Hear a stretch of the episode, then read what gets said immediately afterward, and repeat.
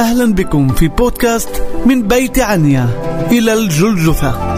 تأملات في الفصح للكاتبة منال جبران حداد بالتعاون مع دار الكتاب المقدس في الناصرة وإذاعة صوت الأمل للشرق الأوسط.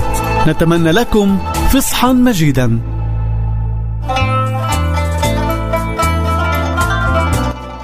فحكم بيلاطس أن تكون طلبتهم فأطلق لهم الذي طرح في السجن لأجل فتنة وقتل الذي طلبوه وأسلم يسوع لمشيئتهم. إنجيل لوقا إصحاح الثالث والعشرين والآية الرابعة والعشرين حتى الآية الخامسة والعشرين. يسوع يسلم لإرادة الناس لينفذوا بحقه حكم الموت. قد يتخيل من يقرأ هذه الكلمات أن يسوع كان في تلك الأوقات خائفا ضعيفا لا قوة له أمام بطش حاكم أو غوغاء الناس. وما أشد خطأنا إذا نظنه كذلك فهو بنفسه وبكامل إرادته وضع نفسه للموت.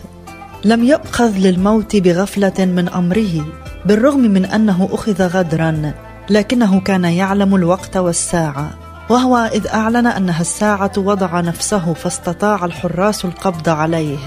واستطاع الحكام أن يحاكموه ويستهزئوا به. واستطاع الناس أن ينفذوا به الموت. لم يكن يسوع ضعيفا ولا بأي حال من الأحوال.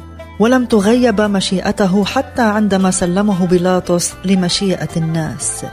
كان قويا ثابتا ينفذ المشيئة الإلهية التي قضت منذ الدهور أن يأخذ الله الإبن مكاني أنا لأصبح ابنا لله. ولأجل تتميم هذه المشيئة أخضع يسوع نفسه لما كان يبدو أنها مشيئة البشر وإرادتهم. كم نحتاج أن نتذكر أن إرادتك يا يسوع المتحدة مع إرادة أبيك السماوي كانت هي سيدة الموقف. فلم تمنع ضررا أو أذية أو لطمة أو طعنة أو دقة مسمار تحل بجسدك لأنك وضعت للموت نفسك. ذقت العذاب لأنك رأيت الفرح الذي سيكون لك عندما آتي أنا إليك. وأقبل أن سفك دماك أعطاني المصالحة مع الآب. فصرت أنا ابنة لأن الابن أتى بي إلى أبيه.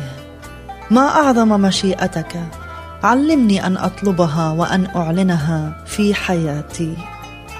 نهاركم مبارك. نتمنى لكم فصحا مجيدا. نشكركم على حسن المتابعة لبودكاست من بيت عنيا إلى الجلجثة. للمزيد تابعونا على محرك البحث على مختلف منصاتنا الاجتماعية. إذاعة صوت الأمل.